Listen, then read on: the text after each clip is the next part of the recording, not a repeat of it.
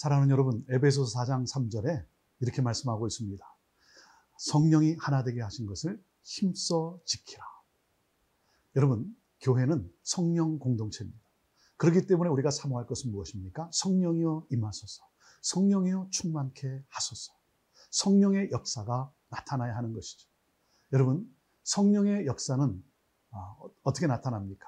거룩한 영입니다. 그렇기 때문에 성령이 임하면 우리 안에 거룩함이 회복된다고 하는 것이죠. 우리의 자아가 깨집니다. 우리의 나라가 아니라 내 나라가 아니라 하나님의 나라가 이루어집니다. 그러므로 하나님을 사랑하고 서로 사랑하는 하나님과 하나 되고 서로 사랑하는 공동체가 이루어지는 것입니다. 교회는 성령 공동체의 것입니다. 하나됨을 이루어가는 역사. 그래서 오늘은 형제를 용납하고 주님을 위해 살라고 그렇게 말씀하고 있습니다. 자, 오늘 말씀 로마서 14장 1절에서 12절 말씀 먼저 받도록 하겠습니다.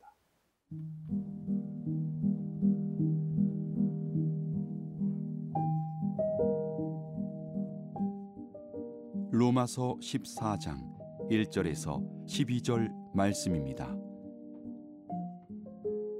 믿음이 연약한 자를 너희가 받되 그의 의견을 비판하지 말라.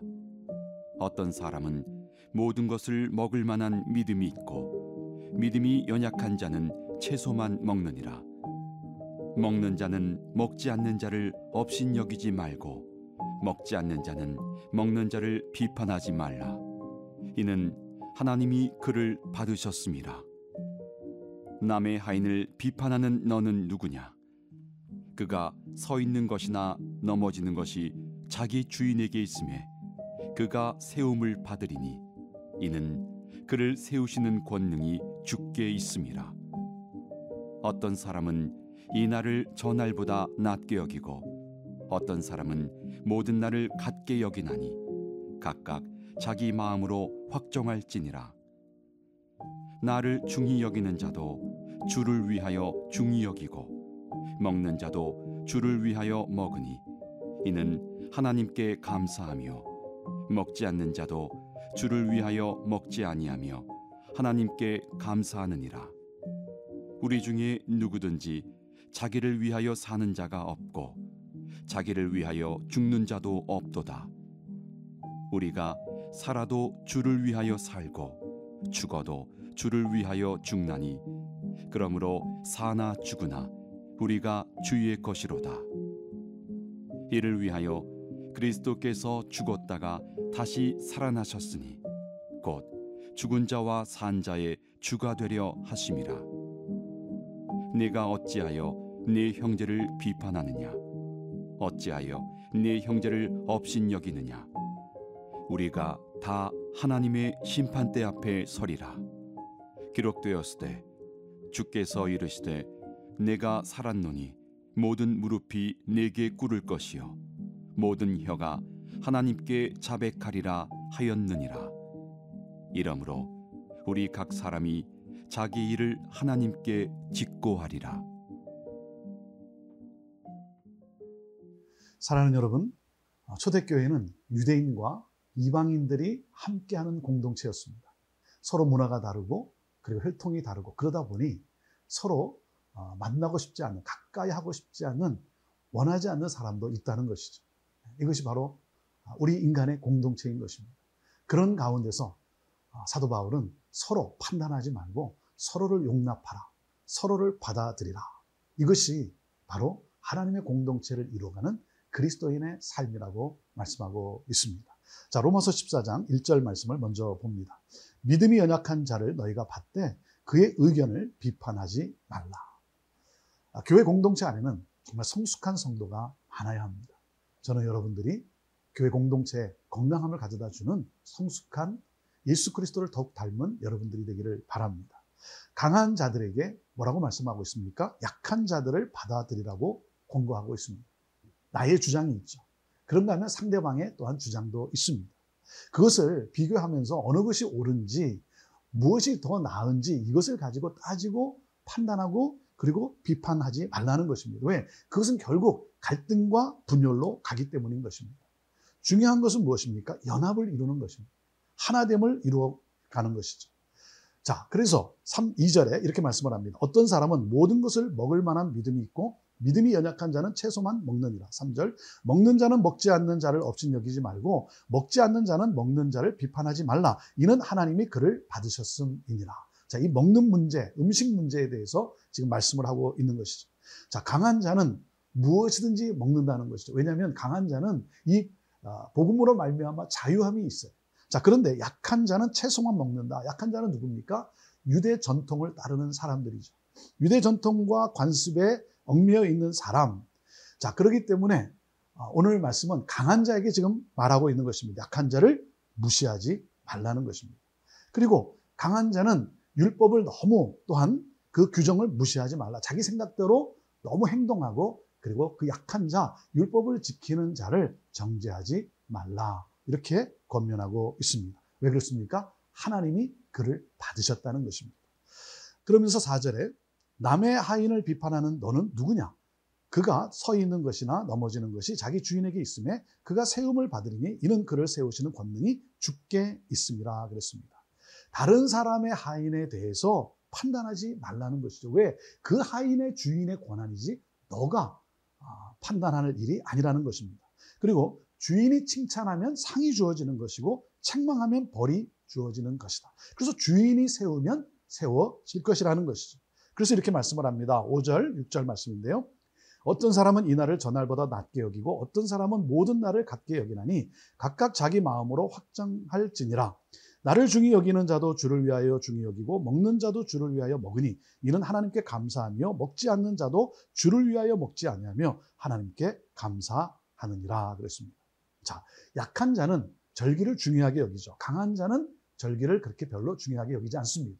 약한 자는 안식일을 중요하게 여기. 그런데 강한 자는 뭡니까? 모든 날이 안식일이다. 예배하는 날이다. 이렇게 여긴다는 것이죠. 아, 그렇기 때문에 서로 생각이 다를 수 있다는 것입니다. 서로 생각이 다르지만 자, 무엇을 선택하는가 그보다 중요한 것은 뭡니까? 그 선택의 근거와 이유가 뭐냐 이거죠. 그것은 바로 우리가 그리스도를 위하는 것 아니겠습니까? 그리스도를 위하여. 그러니까 둘 중 어느 것을 선택해도 그것은 큰 문제가 되지 않는다. 왜? 둘 다 주님을 위하여 선택하는 것이기 때문에. 먹는 것도 먹지 않는 것도. 자, 서로 상반된 의견이라 할지라도 우리가 주를 위함이 아니냐. 그러니까 뭡니까? 있는 그대로 받아들이라는 것입니다. 여러분, 중요한 것은 예수 그리스도를 믿고 예수를 위해 사는 것이죠. 이것이 본질이죠. 어떤 방식으로 살 것인가? 그것은 비본질인 것이죠. 그렇기 때문에 어떤 방식으로 대할 것인가? 이것은 서로 받아들이라는 것입니다. 누구를 위해? 우리가 주를 위해 살기 때문에. 주님의 영광을 위해 살기 때문에. 그렇기 때문에 다른 사람의 생각, 그 생각을 쉽게 판단하지 말고 존중하고 포용하고 그리고 기다려주고 비판하지 말라는 것입니다.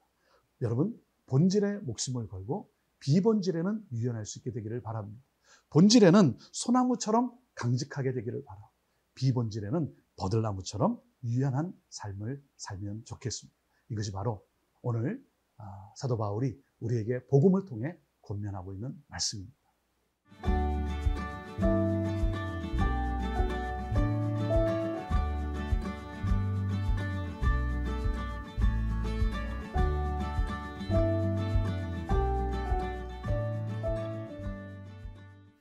사랑하는 여러분, 공동체 안은 공동체 안에는 다양한 사람들이 존재하지 않습니까? 그러니까 유대인, 이방인, 어떤 혈통이냐, 또 어떤 음식을 먹을 것이냐, 네, 어떤 나를 중히 여길 것이냐. 또 그런가 하면 어, 부유한 자와 가난한 자도 있고, 남자도 있고 여자도 있고, 우리가 서로 다른 그러한 여러 다양한 사람들이 모여 있는 공동체. 그렇기 때문에 공동체가 하나 되기 위해서는 어떻게 됩니까? 자, 오늘 7절 말씀 그리고 8절, 어, 9절 말씀을 제가 읽어 보겠습니다. 우리 중에 누구든지 자기를 위하여 사는 자가 없고 자기를 위하여 죽는 자도 없도다.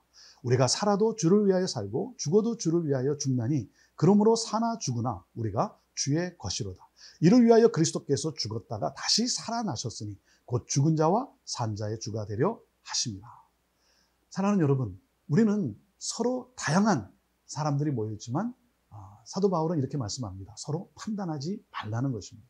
왜 그렇습니까? 우리가 다 그리스도의 소유이기 때문이라는 것입니다. 그리스찬의 그리스도인의 삶의 그 본질이 뭡니까? 주님을 위한 것 아니겠습니까? 주님을 위하여 사나 죽으나 주님을 위하여. 자, 그렇기 때문에 살아서도 우리는 주님의 소유고 죽어서도 주님의 소유라고 하는 것이죠. 우리 그리스도인에게 그리스도는 산자와 죽은 자의 통치자인 것입니다. 그래서 서로를 판단한다는 것은 바로 우리의 주관자가 되시는 예수 그리스도를 판단하는 행위가 된다는 것이죠. 그래서 사도 바울은 오늘 우리에게 무엇을 권면하고 있습니까? 형제 의식을 가지라는 것입니다. 형제 의식. 우리는 형제라는 것이죠. 우리는 다 같이 한 가족이라고 하는 사실입니다. 그렇기 때문에 비판하거나 업신여기지 말라는 것입니다. 약한 자는 강한 자를 비판하지 말고 그리고 강한 자는 약한 자를 업신여기지 말라는 것입니다. 왜 그럴까요? 이 모든 것은 우리가 하나님의 심판대 앞에서 우리가 결산을 하게 된다는 것입니다. 자, 그래서 10절에서 12절 말씀인데요. 어, 내가 어찌하여 내 형제를 비판하느냐? 어찌하여 내 형제를 업신여기느냐? 우리가 다 하나님의 심판대 앞에 서리라. 기록되었을 때 주께서 이르시되 내가 살았노니 모든 무릎이 내게 꿇을 것이요 모든 혀가 하나님께 자백하리라 하였느니라 12절 이러므로 우리 각 사람이 자기 일을 하나님께 짓고 하리라 그랬습니다. 자 하나님 앞에서 우리는 삶을 정산할 때가 있다는 것입니다. 각자의 책임이 있다는 것이죠. 그런 가운데 아, 사도 바울은 우리에게 이 땅을 살아가는 우리가 어떤 삶을 살아야 되는가? 그것은 바로 형제를 업신여기거나 서로를 상대방을 비판하는 데 있다는 것입니다. 절대 그러지 말라는 것이죠. 사랑하는 여러분, 성도는 하나님 앞에서 하나님의 심판대 앞에서 판단을 받아야 할 뿐이라는 것입니다. 그렇기 때문에 다른 사람을 판단할 권한이 우리에게 있는 것이 아니라는 것이죠. 그래서 여러분 겸손함으로 서로를 대하라는 것입니다. 사랑하는 여러분, 우리는 율법의 준행자이지 우리가 율법의 집행자가 아니라고 하는 사실을 기억해야 합니다. 서로 사랑해야 합니다. 다르기 때문에 갈등이 있습니다. 하지만 그것은 비본질의 문제라고 하는 것이죠. 서로 다름을 인정하고 그리고 무엇입니까? 공동체를 이 공동체를 하나 되게 지키는데 최선을 다하는 것. 그러기 위해서는 어떻게 해야 됩니까? 먼저 사랑하라는 것입니다. 내가 먼저 사랑하는 것입니다. 그래서 상대방을 존중하고 그리고 사랑으로 대할 때 우리는 이 공동체의 하나됨을 이룰 수 있다는 것이죠. 주를 위한다는 것이 무엇이겠습니까? 하나님의 영광을 위한다는 것이 무엇이겠습니까? 그것은 바로 공동체의 하나됨을 가져오는 것이죠. 저는 여러분 모두가 여러분이 속한 그 공동체, 여러분의 가족과 교회 공동체, 이 사회, 하나됨을 추구하고 하나됨을 이루어가는 그러한 건강한 예수 그리스도를 닮은 성숙한 성도이기를 주님의 이름으로 축원합니다. 사랑하는 여러분, 연약한 성도를 배려합시다. 그리고 판단의 죄를 하나님 앞에 회개합시다. 그리고 성령님을 초청하고 그러므로 말미암아 성령 하나님 하나됨을 이루어가는 그러한 내가 되게 하여 주옵소서. 성령이여 내 안에 역사하여 주옵소서. 형제를 용납하고 그리고 주님을 위해 사는 저와 여러분 모두가 되기를 바라며 오늘도 승리하는 여러분 되기를 주님의 이름으로 축복합니다.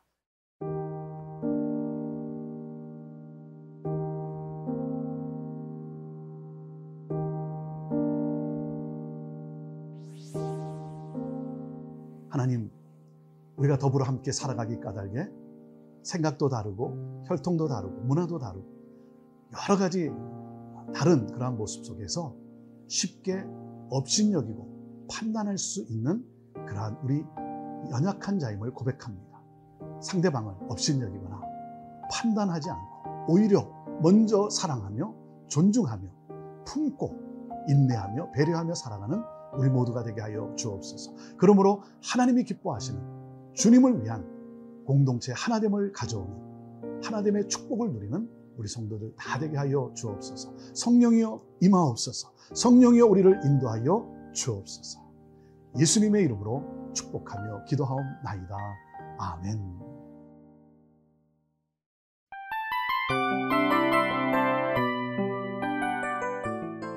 이 프로그램은 청취자 여러분의 소중한 후원으로 제작됩니다.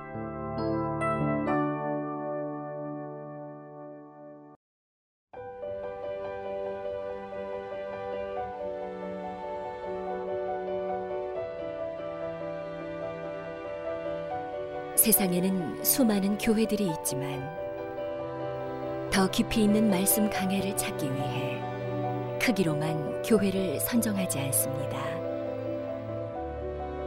보다 좋은 영적 콘텐츠를 더 많이 나누기 위해 방송비를 받지 않습니다. 1년 365일 복음만 전하고 싶어서 우리는 광고를 하지 않습니다. 온누리의 복음을 땅끝까지 CGN TV와 함께 땅끝 선교사가 되주세요.